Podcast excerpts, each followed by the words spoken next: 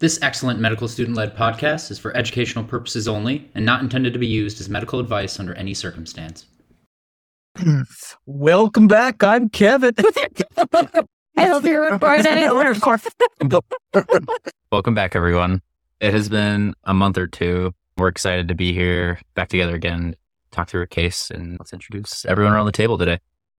Everybody, it's Dan. It's so exciting to be back. I think you can all tell we're all very excited to be together again after for a wonderful New Year's holiday season. Excited to be back together with some new friends, some old friends, and talking through some very exciting cases for you.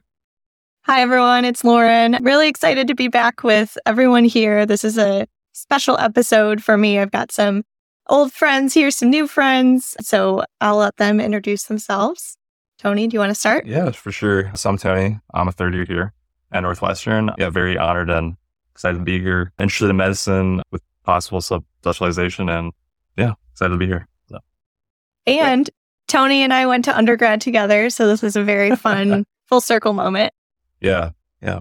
So excited to be here. So. Hey, everybody. I'm Kaushik. I am also a third year med student here at Northwestern, classmates with Tony. It's my first time in the hot seat into joining, but excited to be here. I also went to the University of Michigan for undergrad, so it's a very Michigan heavy table right now. Uh, but yeah, happy to be here. Interested in internal medicine, subspecialty, but who knows?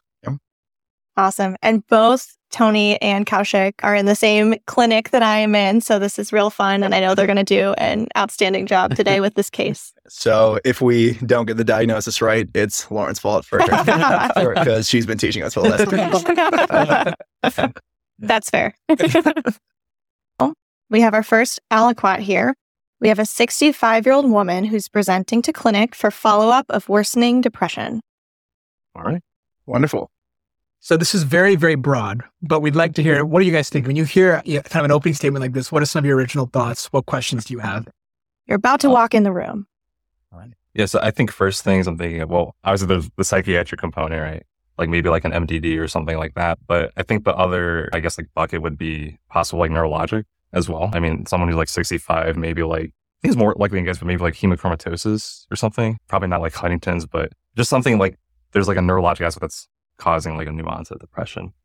Um, but those were the two buckets I was thinking of. I don't know if you had. Yeah, totally. So 65 year old woman presents for follow up. So I guess initially I'm thinking that because this is follow up, this is presumably there's some kind of chronic aspect to it. You know, she's been seen for this before. Who knows what that workup has been in the past and, and what the real nature of the of her symptoms were and how they're worsening now. But yeah, kind of like Tony was saying, you know, any sort of mood symptom makes me think of, you know, initially something psychiatric, of course, is a strong possibility, but then it could be, you know, neurologically, he was mentioning, it could be something metabolic. It could be, you know, some sort of degenerative process. Like there's, it is, you know, delightfully broad, but I guess that's where, where my thoughts go initially. I feel like follow up really kind of jumps out at me. Mm-hmm. Yeah, I think you all are thinking about this in a great way. It's, it's very vague, right? But Tony and Kaushik, you both were talking about what I think about of mem- medical mimics of depression. And so you touched on neurologic etiologies, touched on some metabolic processes.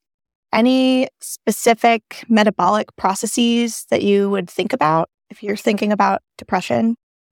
When I think of things like, for, I guess one thing that jumps out is like vitamin deficiencies. Those mm-hmm. don't, I don't directly draw a correlation between anyone in particular to any mood or psychiatric symptoms, except for if you think about something like niacin deficiency of the pellagra, the it can cause those kinds of psychiatric neuro changes. But it could so, you know, maybe a vitamin deficiency, it could be, you know, I don't know, it's very broad. What do you think, Tony? Yeah, actually, I realized when I said hemochromatosis, I think I meant Wilson's disease. I think it's more associated with like kind of acute psychiatric mm-hmm. things. I mean, I think like Huntington's, I don't think that's metabolic, but that's more genetic. But mm-hmm. yeah, I think other stuff I, I think I'm honestly drawing a blank on. Yeah, I think the one thing I'd add to that is thinking about thyroid issues, specifically oh, hypothyroidism. It's definitely one thing that I think about for depression. But awesome. Ready for the next aliquot? Yes. do it. All right. So this patient has wow. been dealing with chronic back pain for about four months. She's a teacher. She had to lift up a student at work and has had lower back pain since then. She thinks her mood has been declining because of how much pain she's been in. She has anhedonia, decreased energy and appetite, and poor sleep. She's also had several episodes of epistaxis, which she attributes to dry air, and she has actually had cautery done with ENT three. So we've got some more details here. Anything jump out at you? I think thinking more like this mood, the mood symptoms are secondary to like a medical condition, right? As opposed to like primary. So it seems like the pain has just been contributing to the way she's, you know, her mood symptoms, the way she's feeling. Different for chronic back pain. I mean, Totally. Um, I think that with this kind of second aliquot, like there is a precipitating factor. There seems to be a clear like, cause of why her symptoms might be progressing. You know, the kind of like Tony was mentioning, secondary to a medical condition like chronic back pain, mood symptoms can be a huge sequelae of something like chronic back pain that might not be optimally managed and can cause a lot of frustration on patients' ends. I guess the so looking at symptoms like anhedonia, decreased energy, decreased appetite, poor sleep. I mean, you know, she's already right there hitting some major criteria for what we would think of as a possible depressive disorder or um, some kind of mood. And then the you know the several episode of episodes of epistaxis, you know, the fact that it's up there makes me think that it's there for a reason. Signal or noise? Signal or noise? But yeah, I feel like, you know, right now, you know, common things being common and, you know, there's Mm. certainly other buckets to kind of go down the path of and consider. But right now, these are just, this is where my thought process is kind of heading that we have this chronic medical condition, we have these mood symptoms that could, you know, on its own meet some diagnostic criteria for mood disorder. And yeah. Yeah and I think just, yeah, kind of expanding on that, I think with, so chronic back pain is of lifting up a student. So, I mean, that makes me think like maybe it's like herniated disc, could be MSK in nature. I mean, I feel like usually when we hear like chronic lower back pain, we think like malignancy, but I mean, I, I don't think there's really anything else here that would make me think that. But just, yeah, certainly on the differential. I, but honestly, yeah, I'm kind of, I don't really know what to make of the nosebleeds. Like what, you know, is there like a, like von Willebrand or something? if we're kind of starting to make a kind of rudimentary problem list, then we have the chronic back pain, Yeah. we have the mood symptoms, and we have this epistaxis. And you know, maybe we can connect two out of those three, but yeah mm-hmm. I think you guys Yeah. have done a great job teasing out that her chief complaint is really secondary to other things driving it. Mm. And I like how Kaushik is thinking about diagnostic criteria based on symptoms. You're keeping that in the back of your mind and you think that's something going on, but I also got the sense that it's not the, pro- the primary problem. Mhm. And then I love diagnostic parsimony. So I'm always trying to find out how things are connected to each other. How do you Mhm. connect chronic back pain and epistaxis? What's your difference with that? Oh. Keep it in the back of your mind. totally. there's there's got to be a UWorld question on that somewhere floating around. Tony, you brought up how what the injury was. So this person is a teacher. If she's lifting a student, I'm presuming that they it is a small child. What do you make of that injury and how it relates to her symptoms? And what do you want to do about it? So if I remember right, I think like when you're when you're working up lower back pain, um, it's like usually you give it like a month or something like that, right? You don't do any imaging, you keep it very conservative. But if it's going for four months, and I- you're, I guess you're right. Like I actually didn't even consider that. It's like probably a small child. I think that'd be kind of or that sounds like it might be kind of extreme for to cause like a herniated disc, depending on how big the kid. is. But I think at four months, I think that like you would think about imaging at that point. How would you image? What are you looking for?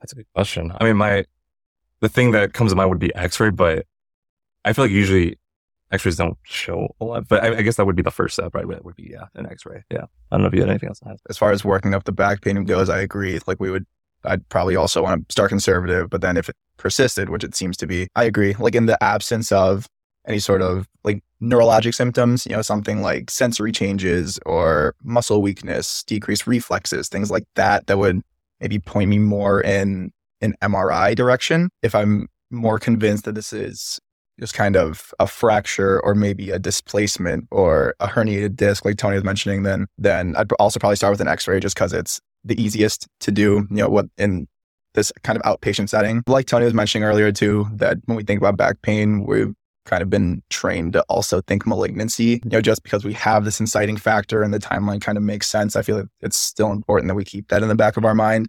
Um, a review of systems and a physical exam would probably go a long way. Checking for different symptoms of possible malignancy or you know neurologic symptoms, like we talked about. Yeah, it sounds Yeah. like you're looking for red flag symptoms. Yeah, Any specific follow up questions you'd want to ask this patient in the room?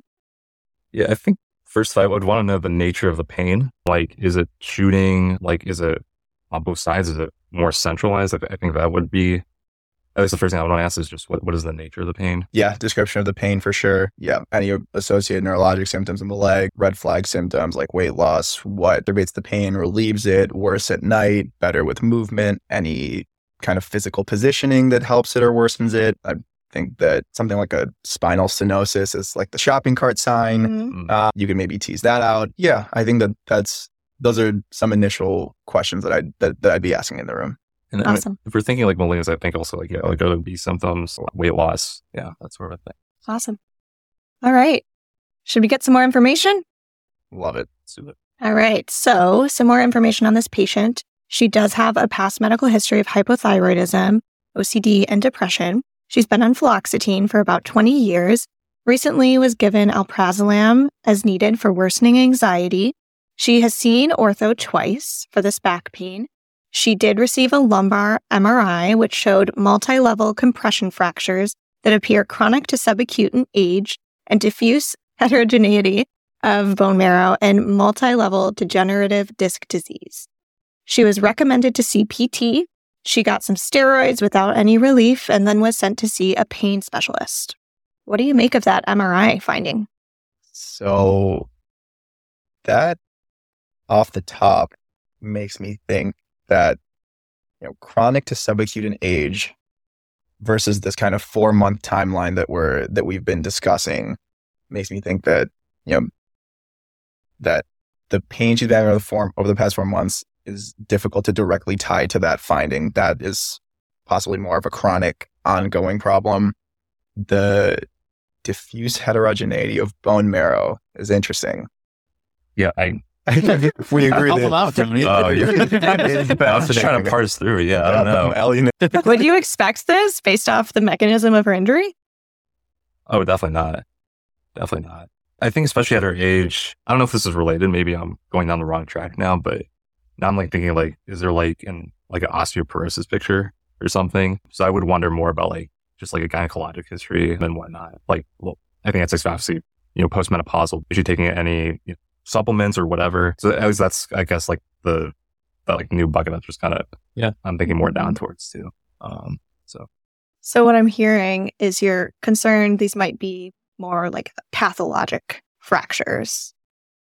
I don't really know when you would expect com- multi-level compression fractures in someone, but I think at 65, that does sound kind of young. I think that what the what you just said is is totally true. That like I based on the mechanism of po- a potential injury with you know lifting the kid up, like that doesn't that doesn't check out with with these MRI findings that we're looking at. Uh, Intriguing. All right. yeah, something something else that that I kind of hung on to on this too. You know, chief complaint, worsening depression. We've Mm, talked about concern for on something underlying psychiatric, but then Aliquot two, we got more of a something medicals going on, driving mood symptoms, and this one for me kind of confirmed that that's the direction we're heading. Mhm. She's had these diagnoses of depression, OCD. She's been on fluoxetine for 20 years. That's a good sign for her. That means it sounds like her depression has been controlled. They haven't had to switch agents. It seems like it's a medicine that's worked for her. But now something else has changed to, to drive why she's coming in. Totally. This Yeah. is this is you're in clinic. This is all the information you get from her. You have to do something now. What are you guys going to do? For sure. Yeah, like yeah, totally like what you're saying, you know, long term, like long time maintenance fluoxetine. But recently she's needed the alprazolam as well. So clearly there's something more acute going on. It seems like, you know, recommended PT, the methylprednisone didn't work, sent to a pain specialist. So we've kind of exhausted a certain extent of the conservative measures that we'd like to implement. I feel like first things first is like, you know, safety assessment for her. I mean, just to make sure that there's no, nothing emergent needs to done for her depression. But yeah, I kind of agree with Kathy. It's, it seems like it's like a kind of a tough road right now. If she's exhausted, I mean, quite a bit. Yeah. What would you want to order? So we have an MRI. I'm not not immediately sure what the utility of additional imaging would be. So as far as initial labs that I'd want to send off, you know, with the history of the hypothyroidism, we talked about how that could possibly also be factoring into some mood symptoms, whether or not that's what's happening here. But I'd like to check a TSH. Not sure when her last one was or if it was normal and if she's on any sort of levo, but probably check, checking the TSH at least. just going off the rail with like this osteoporosis thing, but I think like vitamin D and, and calcium, Yeah. you know, just to kind of get an idea. Mhm. How's going? Our age related screening is Yeah. Maybe Was uh, she worn a DEXA scan? DEXA. totally. 65. That's just true. in the nick of time. For well, sure. you're in clinic. You're gonna order some stuff and send her on her way. So you get one shot at getting some labs to get you some information. So it sounds like we want a TSH, we want calcium and vitamin D. We say, hey, we really, you know, you qualify for a DEXA scan. Yeah, let's get that done. It's gonna happen in three months probably. so are you satisfied? As far as labs go, I there's certainly more that we would want. Kind of going through the list. I mean, if we did, you know, for a CBC and a BMP, I don't know that there's like if I got a CBC looking at something like her hemoglobin, seeing if she's anemic. Well, she did have like the weird bloody nose and stuff. Oh, to- oh, Yeah, you're so right. Maybe we just Yeah. toss it on there. You're you're totally right. Yeah, with the with the history of the nosebleeds, checking a CBC or on a BMP, or checking her electrolytes, kidney function. Again, I don't know. There's a specific reason why I would need it in this case, Which? like a BMP. Oh, like a BMP. Yeah. trying to be very. I'm trying to be as stingy as possible. Maybe. I mean, I feel like if we're if we're taking like the, the bloody noses like seriously, I feel like maybe tossing out like PT, INR, Sure. just Yeah. maybe that coagulation stuff. with uh, casting a wide net. We have her in clinic today. We could check for different nutritional or vitamin deficiencies while she's here. So it sounds like we're kind of checking some basic labs. We Yeah. have a couple that are maybe focused, getting checking some vitamin levels, checking your thyroid function. Yeah. All right. Well, we got the results back of some of those tests. We did get a CBC. Her white count is 10. Her hemoglobin is 4.1. Her platelets are 195. Her MCV is 113. We also did get a CMP. Her BUN is 76, creatinine 5.85, and notably it was 0.8 one year ago. Calcium is 11.5, protein is 12, and albumin is 2. Her AST, ALT, ALK phos were all normal. And the next thing that happened was we called the patient, instructed them to go to the ED. Wow. How do you guys synthesize the data? Okay, so let's start with the CBC. White count of 10,000, you a little on the higher side, certainly. Hemoglobin of 4.1, MCV of 113, so pretty macrocytic anemia, which the two easy ones I always think of with a macrocytic is a B12 deficiency, folate deficiency. On the CMP, pretty elevated BUN, very elevated creatinine. Calcium also on the higher side, protein of 12, albumin of 2.0. Protein of 12, I also believe is pretty high. Albumin of 2.0 seems like, seems low. Yeah. Nor- normal proteins in the eight range, albumin in the four. Okay. Okay. So BUN creatinine ratio of less than 20, certainly. So if you're outpatient, Mhm. Do you expect to have these labs for an outpatient? Certainly not. So what are you worried about most? Well, my first thought was like multiple myeloma. I mean, protein gap, hypercalcemia, elevated creatinine. Totally. Uh, yeah. CRAB. Yeah, you want to tell us a little bit about that? What is CRAB? I knew I shouldn't have said that. Either of you. yeah. To, so, so for multiple my- myeloma, the crab symptoms. So we think of hypercalcemia. So we have that here. We think of renal insufficiency, which we certainly have here. The A, we think of anemia, which we certainly have here. And then B for bone lesions. So that would also explain some of the bone pain she was having. You know, it seems, it doesn't seem too often that we would go four for four on that, but yeah, yeah, absolutely. awesome. So what needs to happen then when they go to the ED with these labs? Like what's why are they going to the ED? You gotta get like a bone biopsy or something. Is that what they do? I just can't remember. Yeah, I'm, I'm, Or they gotta do the SPEP, right? What's your workup? Sorry. What's your Yeah. workup? I, I actually don't remember. I just remember SPEP, but then that, that's that's all I remember. Maybe bone. bi- I actually can't remember that part, but Yeah, I think I remember it. Up, and I'd also do a UPEP. I'd also check Kappa Lambda light chain. And I believe the definitive diagnosis does require a bone marrow biopsy. So that would those would all, would all just be continuing workup things to kind of really funnel in on the diagnosis. Awesome. Do you? So I love that we're going into the details about the different symptoms and the different presentations. do you think we can talk about what is multiple myeloma? I've heard it come up a few times.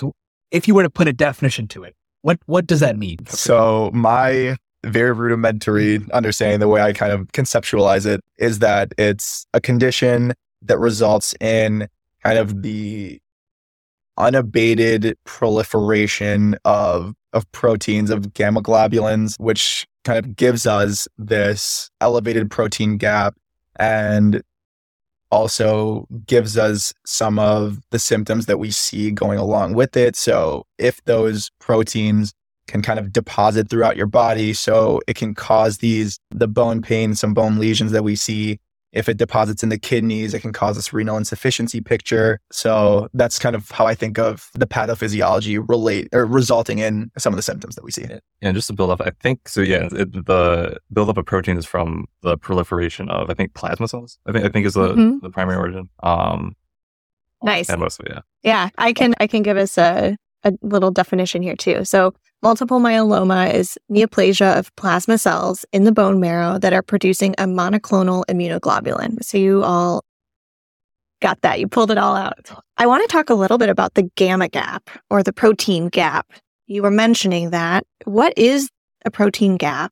What's your differential if there is a protein gap? Yeah, I don't know if I have uh like the right understanding behind protein gaps, but my understanding was, you know, if there's a protein gap, either your albumin is really low, so thinking like liver pathologies, right? Something inhibiting the liver's ability to produce albumin, or there's like an endogenous or an exogenous, you know, you know, excess of protein. Yeah. So I, and you know, in multiple myeloma's case, that would be from, you know, like Couch was saying, all these extra, the, the cap and, and the light chain, you know. Yeah, awesome. All Exactly.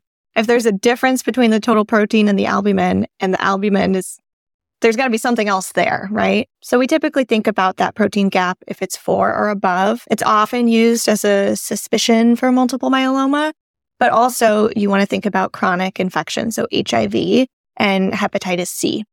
It's actually not very sensitive also in multiple myeloma. So the absence of a protein gap does not mean that that patient does not have multiple myeloma. Love to know the specificity of like having all crab findings. Mm-hmm. I bet it's that's a very high like blood ratio. Yeah. But is it enough to anchor right now? Do you guys feel confident in like just working them up for down the myeloma pathway, or do we need to keep our rods in the water and fishing for other things at play? I mean, I feel like Couch was saying, like macrocytic anemia, man, sure we could toss in a B12. Yeah. You know, go down that route. And then, yeah, I mean, BUN, creatinine ratio, I know you're, you're touched on that, but you know, going down this AKI workup too of like other, you know, other things causing, you know, those patients, you know, renal dysfunction. I think that it's probably not often that you get the C, the R, the A, and the B. So like certainly continuing along that that you know diagnostic path, but I feel like it's always important to um to not anchor and keep other differential possibilities open, even if you're not immediately pursuing diagnostics for those differentials, but kind of having a plan B for okay, if we get an SPEP, get a UPEP, get a kappa lambda, and they're all negative, then what do we do? Like Tony was mentioning, there are, you know, individual findings on the labs that we could kind of go down that route and see if we could work up. Personally, my M3 brain is very, very happy that we found something unifying on this slide. I think we have a good diagnostic plan set forward, but patients lab wise is sick.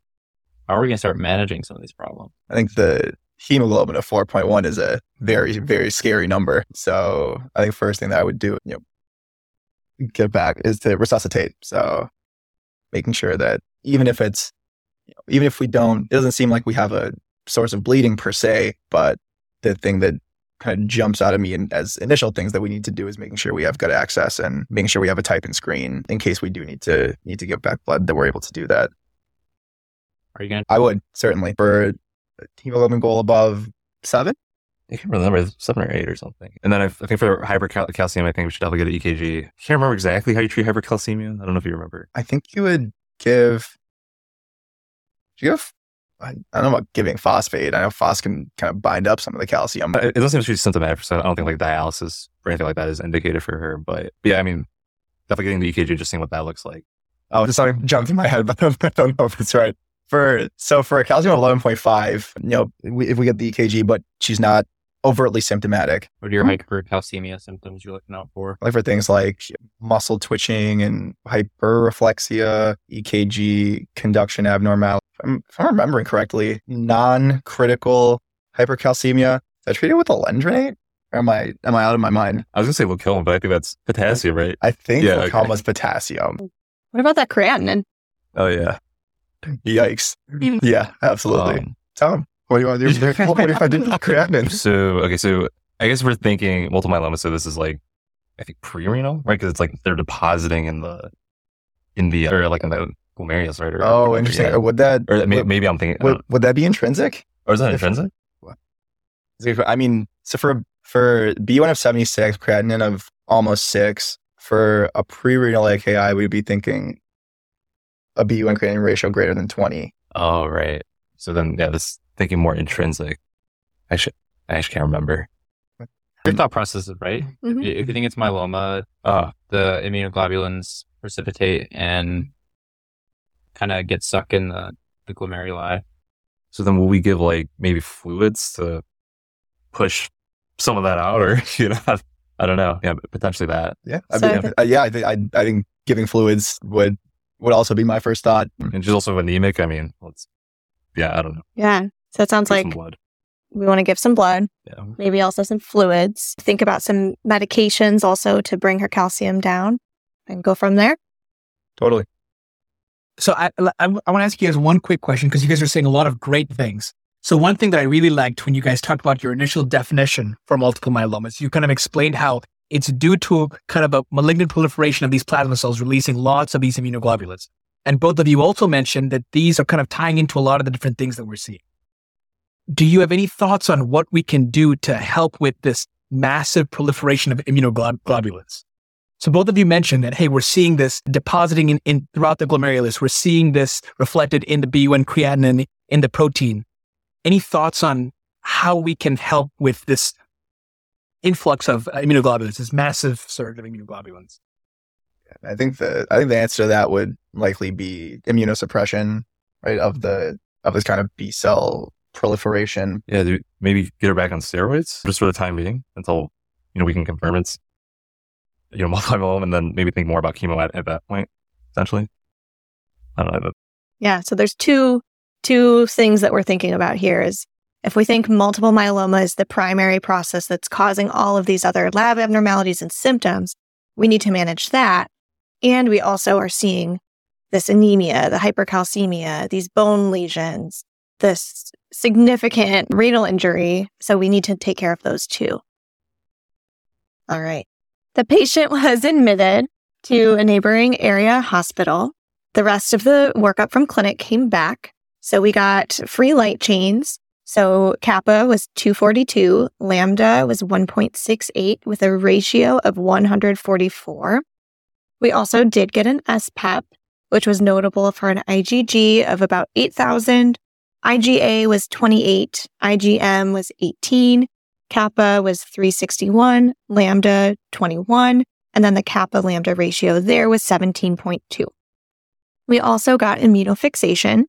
So that showed monoclonal IgG kappa and free kappa light chains. And then the bone marrow biopsy is pending. And we have a question here.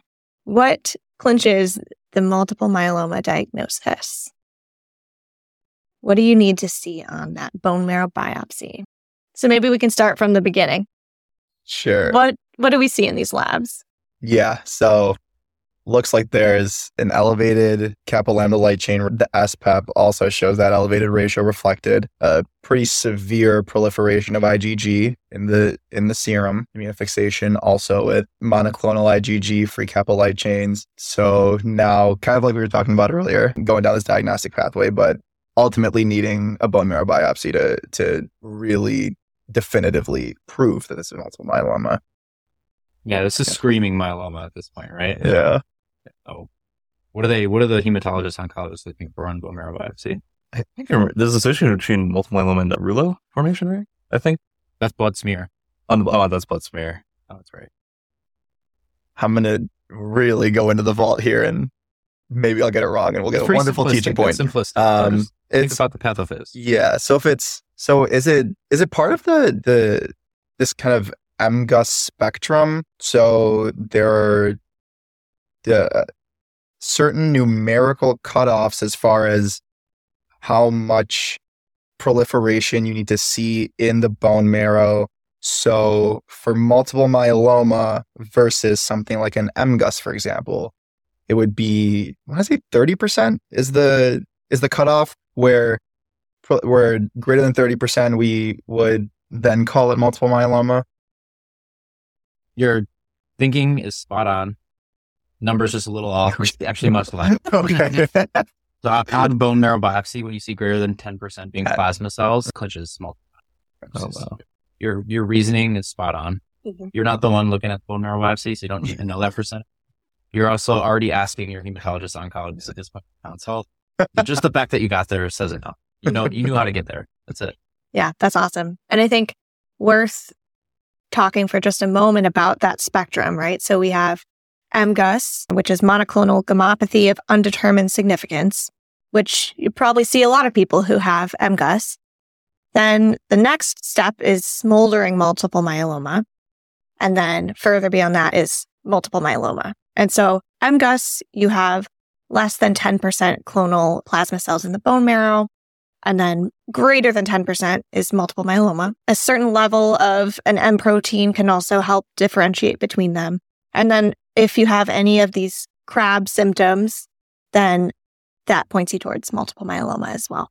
and we would only need even one out of those four crab symptoms to to qualify as multiple myeloma. You need to have any one or more of the crab symptoms in order to do that. And then there's also these SLIM criteria, which I learned about in preparing for this case. And so they are kind of biomarkers that are associated with inevitable progression to end organ damage. So if you have greater than 60% of clonal plasma cells in the bone marrow, if you have an uninvolved or an involved to uninvolved serum free light chain ratio of 100 or more, and if you have greater than one focal lesion in the bone or bone marrow, which is kind of getting into the weeds. But if you did have a patient who is recently diagnosed with multiple myeloma, these are kind of the things that help you think of prognosis and where they're at in terms of their progression.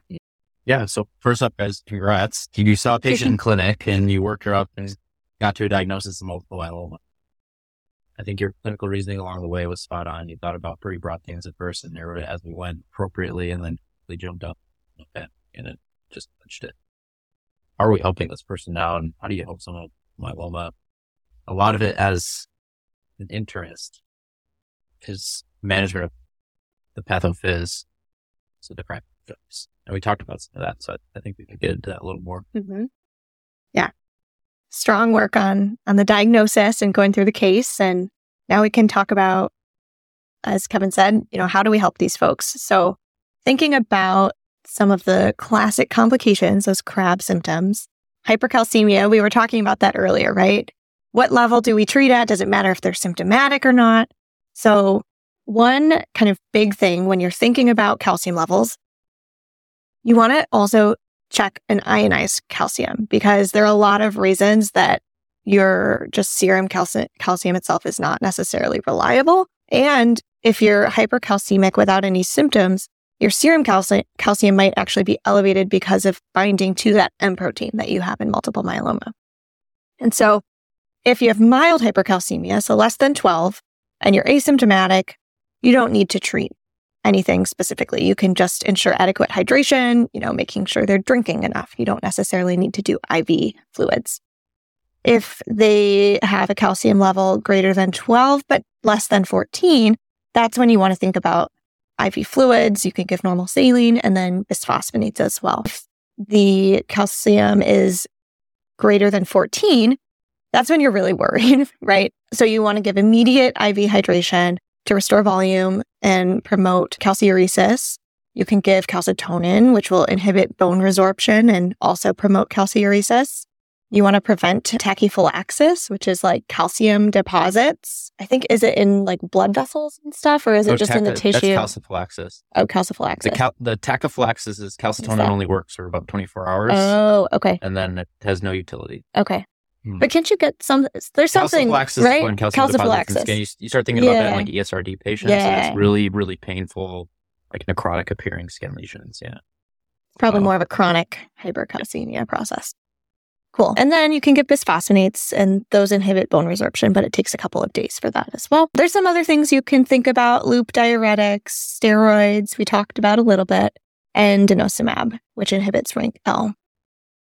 I have a, I'm on onc right now and have a patient with severe or had severe hypercalcemia malignancy. Just to give, have you guys managed a patient with hypercalcemia before? No. You guys have any idea of how much fluids they need? A couple liters. Probably Well, Liters and liters. liters, liters, liters. Yeah, this guy, his calcium, I think, peaked at 14.3. He, for three days, was on normal saline at 250 cc's an hour. So that's six liters a day. Jeez. oh.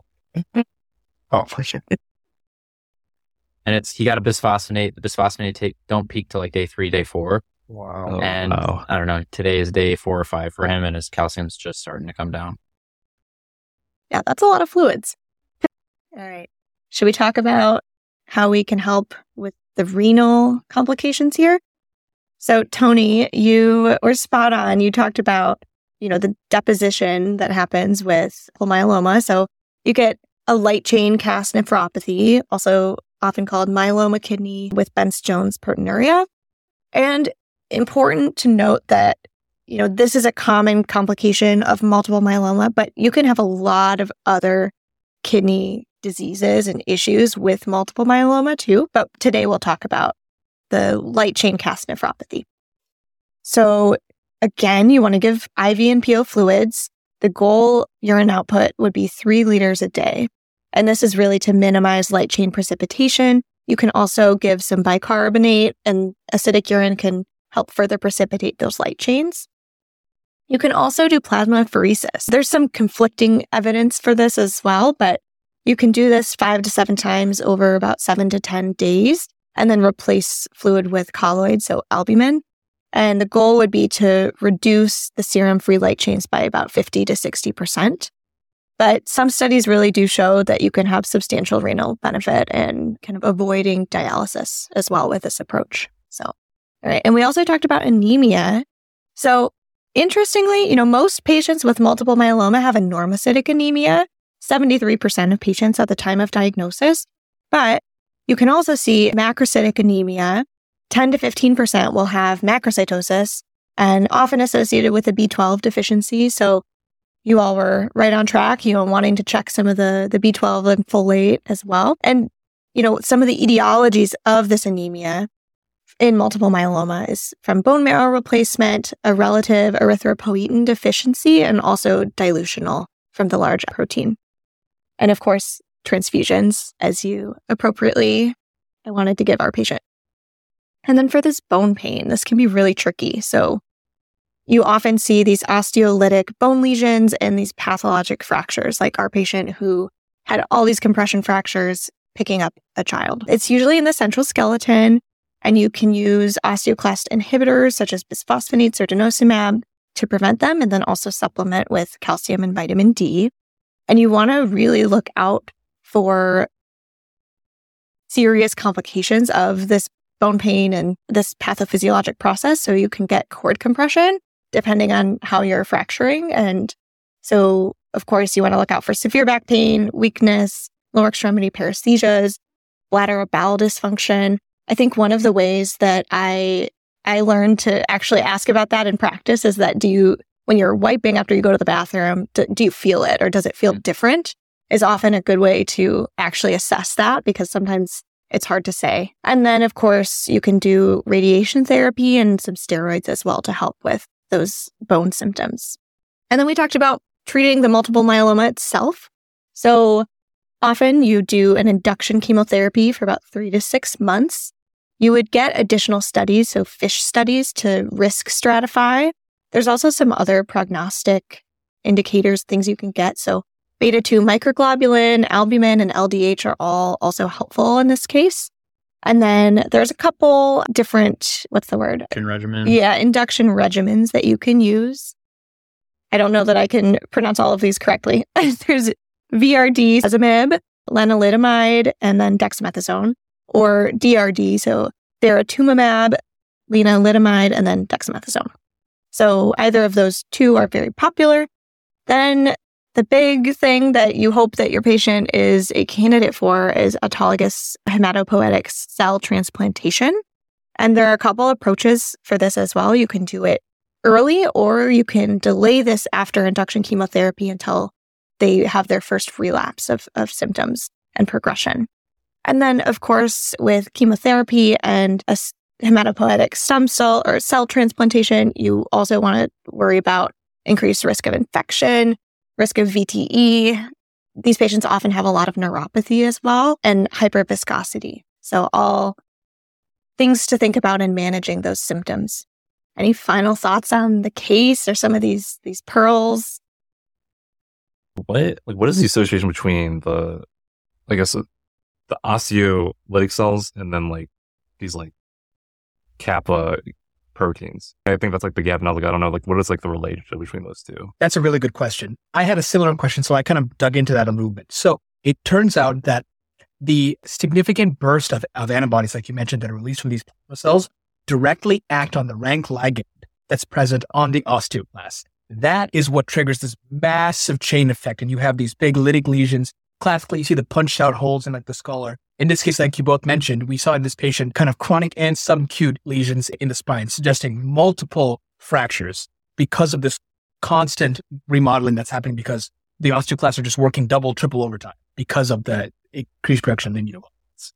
Which is why, sorry, just to carry on over that, which is why part of the treatment is to use an agent like denosumab, which blocks activity at the rank ligand Mhm. to help with these, with the progression of symptoms. Thanks, Dan.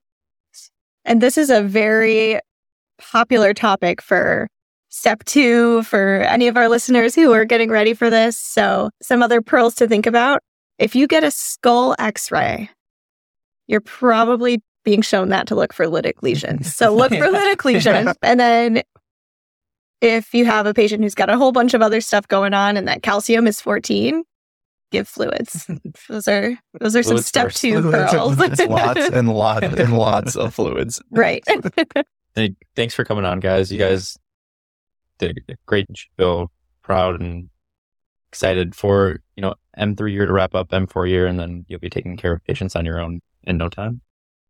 You guys have any reflections on the case? I mean this was fun. And yeah, no, thank thank you to all of you for for having us. This was honestly it was a blast. So Yeah, I think being able to kind of work through this with Tony, kind of bounce ideas off each other and off you guys, um, was really, really wonderful. It was a lot of fun. Credit where credit's due, Lauren. A lot more fun than I know. So, I told you we'd have fun, huh? yeah, it was really awesome. And honestly, I feel like this was really, really high yield. I actually, last month on a medicine rotation, saw a patient who was having these kind of low grade persistent fevers of unknown origin. And so this was one of the paths that we started to go down was a possible MGUS versus multiple myeloma. And being able to see it in a patient and then kind of talk through a case like this just really helps it stick and drive home. Yeah. And I don't know if it was like the month that I was on medicine over at BFIRM, but there was a ton of patients with multiple myeloma. Like I was mm-hmm. surprised. Like it, it seemed like a third or even a fourth patient just had had that in their history. So honestly, this was super. It was like nice to be able to see like kind of you know taking a step back and looking at how you just generally work it up and treat it. So Yeah. Yeah. Awesome. Well, it's so nice to have you both on on the podcast. And you know, Kaushik, I remember when you were an M1, I was an M2 in clinic, and uh, so look how far we've come. It's really exciting. Yeah, And Tony, you ourselves. too. This is awesome. You guys did phenomenal. It was great having you on. Excellent work. Yeah, thank you guys Appreciate for it. having us on. Seriously, it was really great. fun times. All right, guys. Thanks for listening. We'll see you next time. See you soon. Bye. Thanks again for listening. Person, time, and place. See you next time.